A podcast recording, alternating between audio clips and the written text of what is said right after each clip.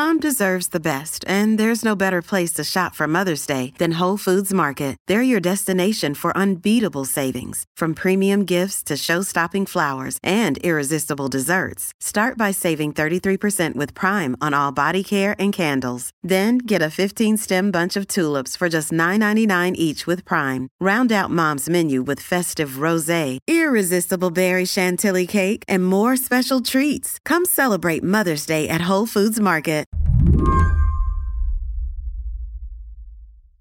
There's a running joke that journalist Chloe Sorvino writes about that lab grown meat is just about to happen, that it's almost here. It's a line she's heard a lot. I didn't even really want to write about lab grown meat in this book. And I came to this place where there was so much momentum and there was so much money building in this emerging space that I felt like it had to be addressed. Chloe's book, Raw Deal, is all about the US meat industry. Lab grown meat, aka cultivated meat, is just a small sliver, a bite, really, of her book. But it's something she says she couldn't ignore. There are a lot of institutional investors and billionaires and financiers who have invested a lot of money in this and now have a vested interest in making this come to light and, and, and get sold quickly, even when these products are often going to be selling at a, a profit loss. And just a few weeks ago, the Food and Drug Administration gave an important thumbs up to lab grown chicken from a company called Upside Foods, saying it had no further questions about the food safety. This is real chicken, and so is this and this. Except it's made in labs and commercial food production facilities instead of being raised on a farm. Lab grown meat has been in development for more than two decades. And while it's available in Singapore, this would be a first for the US. There's only a bit more inspection to do and some work to do on these how these labels will really look. But by 2023, we're going to be probably in a place where many of these products, or at least maybe Upside Foods, is selling to the masses. Today on the show, are you ready to eat lab grown meat? I'm Lizzie O'Leary, and you're listening to What Next TBD, a show about technology, power, and how the future will be determined. Stick around.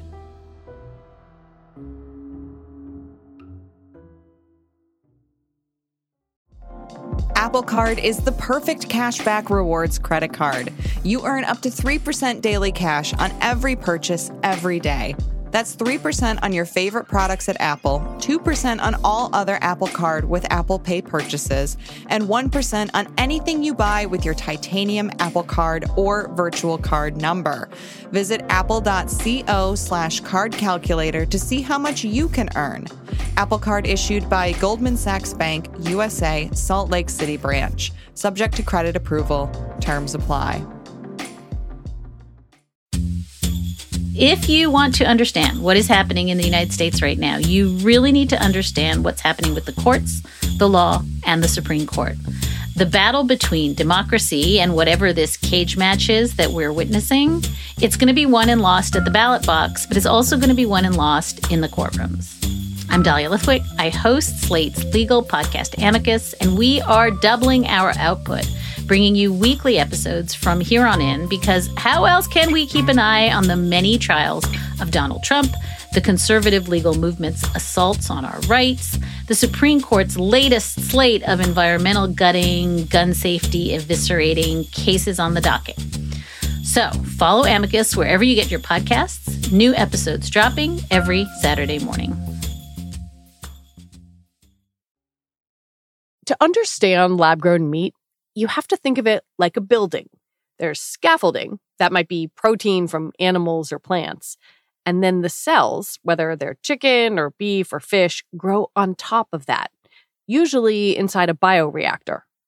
It starts off with harvesting essentially these cells and finding the right cell that's going to produce the best tasting and the best growing meat in these bioreactors, these these sort of um, high pressure cooking environments that have been actually used to make vaccines for a really long time. And so once they have a cell line that they like, then the production process really starts. So these cells, again, are taken from a chicken or a fertilized egg. once they have a bunch of cells to use, they then need to have those cells grow. Different startups are using different formulas for these growth mediums, but they're often a mix of amino acids, fatty acids, sugars, trace elements, salts, vitamins, some of the compounds that are in human food. And, and, there are so many different startups, even just trying to create the growth mediums. And, and that's a whole sector that's so emerging. Ba- basically, what allows these cells to eat, right? And, yes, and expand. Exactly. Exactly. And so once these cells then are mixed into the slurry where they have this growth medium to sustain them. They're thrown into a cultivator or a bioreactor, and there's heat, there's oxygen levels for to, to encourage this growth. And what they hope happens are that cells start growing really, really quickly. And over two to three weeks, you then have these these products emerging where the cells have have coalesced around this scaffolding and often the scaffolding is even just you know like a plant-based protein like a soy hmm. protein hmm. itself growing up the scaffolding taking up all the growth medium and then coming out in 3 weeks 2 weeks as a formed muscle that's completely fascinating. I mean, there there's a there's a section in your book where you even describe one company that's doing it like 3D printing and like instead of ink, they've got like what different different proteins in the chambers? Exactly. Yes. So there, oh. there are definitely so many different startups They're trying to do this different ways. They're doing 3D printing, many of them. Others are using fermentation. But essentially, the 3D printing startup I write about, MeaTech, which is backed by a, a, a billionaire and a bunch of other investors who are quite fascinating. They have these inks split up like like a cyan, like a black, like a magenta, like a yellow, and there's fat ink and there's a muscle ink and the secret sauce to having them fill in correctly is and what will be what these cells actually latch onto is that concoction that makes it work. And this company is even commercializing the production process. They're not making their own meat they're making the machinery and the plants and the infrastructure to make it in this way. They want to print somebody else's meat. Exactly. Contract manufacturing of 3D printed meat of the future. How big is this industry? Like, is it possible to even figure out what the universe of cultivated meat looks like? I, I mean, that's an interesting question because in the US, you could say the market is zero because there's nothing sold right now and you can only get your hands on it if you're an investor or a friend of an investor who you know knows josh Tetrick or another one of these folks who who has the product eh, coming from these really small pilot plants. Josh Tetrick's company eat just has lab grown chicken available for sale in singapore but not in the us yet. There's been billions of dollars invested in it across the world and a lot of that has been in the us but a lot of it's also in asia particularly some in europe too I write about a lot of the different deals and the projections for how big this market can grow are really, really big. But a lot of these studies also are being funded by a lot of the companies or the investors. And so it's really unclear. And I personally like to use trailing figures, you know, figures that have already happened, not not projections that look into the future because hmm. you never know what's actually going to happen. And that's why I look at sales. And right now in the US, there's still zero sales happening. In Singapore, small, small, tiny. I think one of the things that is interesting when we're looking at, at any kind of emerging technology is to try to think about like what's driving it, right? So I just I'm curious, like in your reporting, where is the push for lab grown meat coming from? Do do regular people want to eat it? Is it something that investors are just interested in the returns, or or is this like a policy question of well? There are environmental benefits, therefore let's start this process. Like, where's the demand? Where is the demand? I write a lot about in my book about how in the meat industry, in the alternative protein industry, and in this emerging cultivated meat, lab grown meat industry, there's a lot of manufactured demand and manipulation of demand or, or, billionaires that are trying to prove the market and willing to take risks or, or, or, losses on these investments where others can't which then you know ends up fueling the market, even though it might end up being a bubble. Hmm. Um, but there are, you know, there there are the techno optimists, there are the techno apologists, there are folks that are really into the animal welfare who are excited about cultivated meat. There are folks who are really excited about rewilding and getting rid of all the landmass that the industrial meat industry has taken up to farm all the corn and soy that all these livestock are needing when they go to these feedlots. And a lot of the the this the super environmental folks are really excited about what cultivated meat can do to, to bring this to the masses. But then there also is a lot of this Silicon Valley money. And I write in the book about dumb money. There's a lot of expectations put on these startups, a lot of money being thrown at them. I talked to so many different founders in the book about how they can get as much money as they possibly want. It's shocking to hear them talk about how, how easy it is for them to get money for any of this. But hmm. when, you know, when there are so many other climate strategies or climate potential solutions that do struggle. And so there's been a lot of money flowing in here and a lot of pressures put on these startups, but we'll see because really no one's actually in this yet. Proponents of cultivated meat tout a couple of things. First, that a lot of animals don't need to be slaughtered to create the product. And second, because you don't have those animals, there's no need for carbon intensive feed to be grown for them if cultivated meat, like lab grown meat, could take over the meat industry, there would be a significant reduction of corn, soy. That obviously would lead to less water pollution, less soil erosion. Pretty big deal. But with any of these alternatives and these challengers, there are big trade offs. And lab grown meat has been starting to get some scrutiny and get put more under the microscope for the environmental impact. But people really still think it's this perfect climate food and there there's nothing perfect. We're never going to be able to eat our way out of this climate change this is a lovely quote i love from new york times' kim severson. But there have been some studies and to me it boils down to the actual emissions here and the electricity and the energy involved with these plants and this production. Lab grown meat facilities take up enormous amounts of energy. And right hmm. now, most of the plants, most of these companies aren't really able to be building the plants that have their own wind or solar. One of the more startling things is that many of these founders are just banking at the end of the day on the US government to electrify the grid. As they've said, is a goal by 2030, but it's a pretty far off goal. And I think it'll take a lot to get there. And there aren't really founders or startups that are taking the renewable energy side to this plant production as seriously as, as it probably should be. But, you know, there are several studies I write about in the book that you know even compare conventional cattle production or conventional chicken production or even some of the alternative like soy protein based ones or mushroom based ones with lab grown meat and while it uses less land and while that's the, the clear benefit to this if lab grown meat did use traditional energy sources when it's at scale, it would be worse than industrial meat production. Hmm. Wow. Do we know if it's any better for you? That is a can of worms, but so many different ways to answer it. Anything that's ultra processed, it's going to be extremely difficult to say that that's healthy or good for you. Hmm. And while the label claims are one of the big areas that's going to need a lot of scrutiny, as these products are commercialized. What I will also say is, I write also in my book about how, with lab grown meat, but also with industrialized meat, it really, really matters what animals eat. And, and, and if they eat a monoculture, their nutrition and that meat that we eventually end up eating, that's felt by that. And it's, it's, it's, it's hurt by that. And when animals are able to eat on the open range and pick and choose the actual different foods that they can eat completely changes the phytonutrients and the nutritional makeup of the meat. Omega 3s fatty acids all these really really important things for our brain health our eye health lots of different gut health. And with lab grown meat you will never be able to have a system where there's phytonutrients.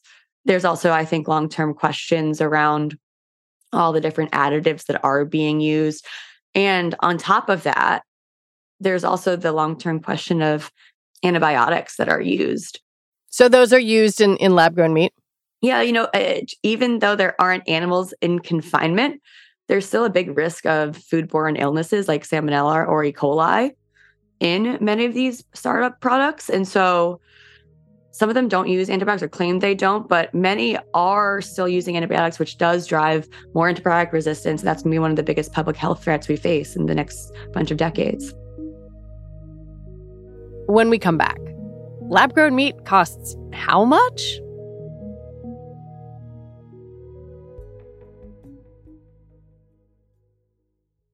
This episode is brought to you by Progressive Insurance. Hey, listeners, whether you love true crime or comedies, celebrity interviews, news, or even motivational speakers, you call the shots on what's in your podcast queue, right? And guess what? Now you can call the shots on your auto insurance too. Enter the Name Your Price tool from Progressive. The Name Your Price tool puts you in charge of your auto insurance by working just the way it sounds. You tell Progressive how much you want to pay for car insurance then they'll show you a variety of coverages that fit within your budget, giving you options. Now, that's something you'll want to press play on. It's easy to start a quote, and you'll be able to choose the best option for you fast. It's just one of the many ways you can save with Progressive Insurance. Quote today at progressive.com to try the Name Your Price tool for yourself and join over 28 million drivers who trust Progressive. Progressive Casualty Insurance Company and Affiliates. Price and coverage match limited by state law. This might sound surprising, but Chloe hasn't tasted lab grown meat yet. She doesn't want to take a freebie from a company she's reporting on. And this stuff isn't exactly like letting someone buy you a $5 tuna sandwich. It can cost thousands of dollars. Could you help me understand why cultivated meat is so expensive to make? Because it is not cheap. Yes, of course. I think that is the big question. The first lab grown burger cost 300 $30,000. Wait, $330,000? Yes, back in 2013. That's bananas. Yes, yes. 330, just again, one burger patty. And it was this huge media frenzy song and dance when it was unveiled. Texture, the, the, the mouth feel has a feel like meat. The absence is, I, I feel like the fat.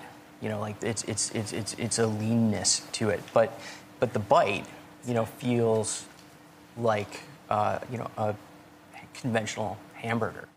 And so, uh, about an ounce, my, by my estimates, it's between a hundred thousand dollars plus just to produce right now. And there are many different startups that are trying to figure out how to make this cheaper. But it's going to take a, a, a, really long time and a lot of money and a lot of resources to figure this out because there's two big ways that this is expensive. The first is the growth medium that we were talking about before. There are uh, there's a lot of money just going into figuring out how to make a sustainable growth medium that actually is cheap to produce. So that's number one. But the other part of this, which I think folks really don't think about, is that the actual high pressure cooker machinery is really quite expensive. And these bioreactors have been typically only used by big pharma like like a Merck to manufacture drugs before, but now all these lab grown startups have been on wait lists for years like you know eh, trying to get these bioreactors made for them years off in the future because bioreactors that are currently out there are really really small scale mostly for vaccine production like the covid vaccines and so that's also why they've been in such high demand but to make a lab grown meat, you're going to need them to be so much bigger. Good Meat in Singapore is making their meat out of a 1,200 liter bioreactor, but Josh Tetrick estimates that he'd probably need 10 250,000 liter bioreactors to produce actually enough meat to, to, to meet meet commercial scale. So now there is a lot of demand for these new machines and wait lists years long.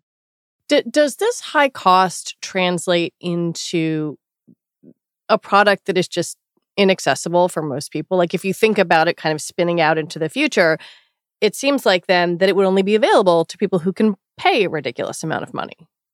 Absolutely. And that's why there's so much money flowing into the stakes and the expensive products. A lot of the investors are picking those startups over the ones that are trying to make more more accessible lab grown meat because they think because there is so much cost involved with production that you know those higher end products are going to be the only way to really make these costs balance out at a certain point where they're going to be able to make money so it it becomes an exercise for the ultra wealthy until they can figure out a way to scale it unfortunately, you know, and then it's just going to be, again, subsidized by billionaires to get to a scale where maybe it hits the masses enough that are interested in eating it, but it may also never see the actual adoption it needs. I do see a potential future in, in, in balancing out this power dynamic that's emerging if, you know, a cultivated meat could be working in a supply chain where there is a public food sector if this technology is is more commercialized with open source mentality if it isn't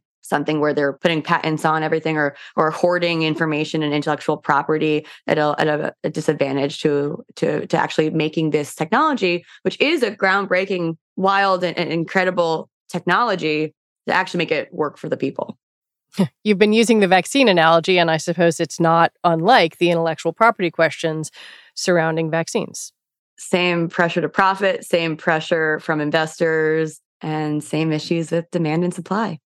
I, I want to learn a little bit more about the slaughter free claims here because again one of one of the kind of talking points for cultivated meat is that animals do not have to be slaughtered but i learned from reading your work that that is not entirely true.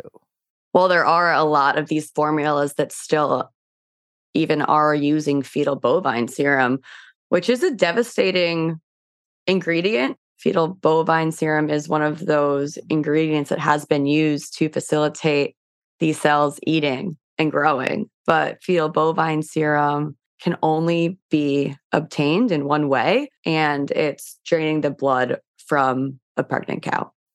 That's that's pretty horrifying. It's not great and it's quite antithetical to the entire premise of this no kill meat and it's just one of the other kind of lingering questions that continues to exist as this gets commercialized perhaps more quickly than it really should be. Do some companies say we can move away from this or we want to move away from this or or does every growth medium require fetal bovine serum? they've been moving away from it for years and they've been trying really hard, but it's pesky. I mean, it's been quite difficult to find other successful growth mediums that again can be produced at scale with low costs. So it's definitely a big priority, but it still exists. But even if you assume the cost will come down and some alternative to fetal bovine serum could be found, there is, for lack of a better term, a bit of an ick factor with cultivated meat. One question that I keep coming back to, and whether it's about fetal bovine serum or really just the larger concept, and maybe this is silly given how horrifying US industrial meat production actually is that, that people often overlook, but do you think consumers will just be grossed out? There's an aspect of that. Is it the matrix? Is this just an amino acid lop soup that is being thrown together with different additives and emulsifiers and you know flavor science and formulas and fragrances i wonder what's really in a lot of these ingredients because again it'll really come out when some of these labels are present but right now what's in this like mystical slop is the intellectual property for a lot of these startups it is there some of the the, the actual wealth that they have in terms of uh, how this will get made. One of the things that really comes across in your book is how a lot of the attempts to replace US industrial meat production and, and, and that entire system seem to end up replicating it in slightly different ways. And I wonder in your reporting process if there was anything that that made you hopeful that kind of this could be disrupted, that there could be a different way to think about what we eat and and how it how it is for our bodies, but also for the planet. Who owns the systems of production has really dictated what the average American can access, full stop. And well, that's been disastrous in terms of how industrial meat has been made. And it's also led to a lot of uh, ultra processed and unhealthy and potentially even not so great for the environment plant based meats that have been coming out as well. The lab grown industry is emerging with many of the same investors, many of the same institutional loan backers, many of the same corporations that they're working with to create this system within this broader industry. We don't have enough time to start from scratch, unfortunately. We really need to make significant, significant changes for the environment in terms of how we make meat and how we make food in the next seven years. It needs to happen by 2030. There's already been irreversible damage. But lab grown meat and, and a lot of these challenges that are working within these existing structures, there's the fear that that's why industrialized meat has been able to control so much power and profits and, and, and control so much more of the food industry for so long because there's this kind of race to the bottom happening where these these farmers markets and local producers and plant-based meats and even maybe some day lab grown are fighting it out for just a tiny tiny fraction of total totally of what's totally eaten in this country. And so we don't have enough time to start from scratch which means we need to repurpose the assets we need to repurpose these supply chains and change how these systems and are, are leveraged I really think we can get there. I hope this book is a call to action, especially for the workers that are in these big companies or in these uh, investment houses that are investing in lab grown meat and thinking about how the intellectual property or the public aspect of, of these formulas will end up working one day. There are so many different ways that we all ha- have to demand these changes. What would push that you know ocean liner like is it is it a, a walmart or a mcdonald's or a us department of education saying like we only want beef that meets these standards or we won't accept feedlot animals or like what what does that fundamentally meat consumption meat demand needs to go down there are so many meat packers still that are expecting significant growth and it needs to go in the other direction feedlots production systems that pollute, there when there's confinement, that all needs to come to an end. The book talks about how there is a place for certain very specific ethical types of meat in the future, particularly because buffalo. Buffalo, for one, um, hunting is another example, but there is always going to be a, a place for a small subsect uh, of, of, of farming. I mean, there are some land, some soil in this country and around the world that can't produce food in any other way or have been so degraded by industrial farming and chemical farming that they will never be rehabilitated unless there is grazing rotationally with hooves and manure doing the work. But it's going to be completely different, and we need to think completely differently about what our plates look like. I, I have to admit that I like interrupted my husband several times as I was reading this book to say like, okay, well, okay, so we're going to start eating buffalo, and and we're going to do it this way, and I, for you, like you really did a lot of research in this book. You went on the line in these meatpacking plants. You did a lot of stuff that I don't think a lot of people would do. Um, has what you eat changed? I've taken a very hard look at how I eat personally. And I mean, this, it was dark writing this book. It, it was tough. It, there's a certain point where you feel like there's nothing you can eat that's right. And I didn't want to feel that way because I also think it's hard to put a lot of really strict standards on yourself. I'm not someone who does well with that. Other people can be. And to put people out of work. Absolutely, that too.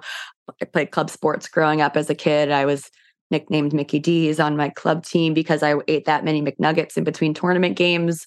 I, I was always a very big eater. I read a chapter in the book about eating a 36 ounce steak when no one else at the table could finish it.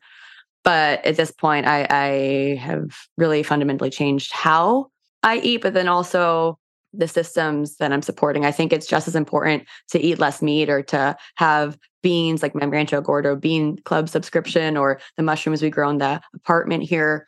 It's just as important to, to eat those things, but then also to be supporting the financial institutions that are going to be supporting the communities that are going to help us all survive crisis and dignity. And so when I'm buying my food, I'm often, I'm really not going to supermarkets as much as possible because almost all meat at supermarkets is coming from these, you know, top four meat packers and these really industrialized supply chains.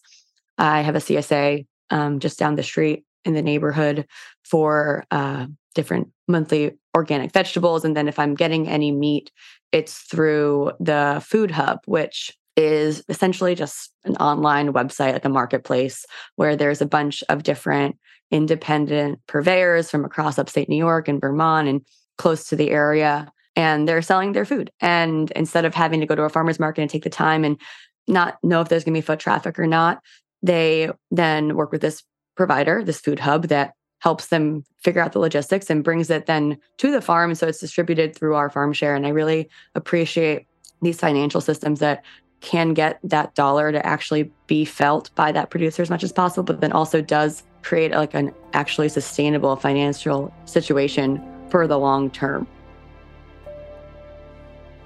Chloe Sorvino, thank you so much for your time. Thank you so much for having me. So much fun. Chloe Sorvino is a staff writer covering food and agriculture at Forbes. She's also the author of Raw Deal Hidden Corruption, Corporate Greed, and the Fight for the Future of Meat. You should check it out. And that is our show for today. What Next TBD is produced by Evan Campbell. Our show is edited by Tori Bosch. Joanne Levine is the executive producer for What Next. And this is Joanne's last show, and I want to thank her so much for all her work and guidance. We will miss her. Alicia Montgomery is vice president of audio for Slate. TBD is part of the larger What Next family, and we're also part of Future Tense, a partnership of Slate, Arizona State University, and New America. And if you are a fan of the show, I have a little request for you. Become a Slate Plus member. Just head on over to slate.com slash whatnextplus to sign up, and you'll get all your Slate podcasts ad-free. All right, we are off for the next two weeks for the holidays, but we'll be back in the new year with new shows for you. I'm Lizzie O'Leary. Thanks for listening.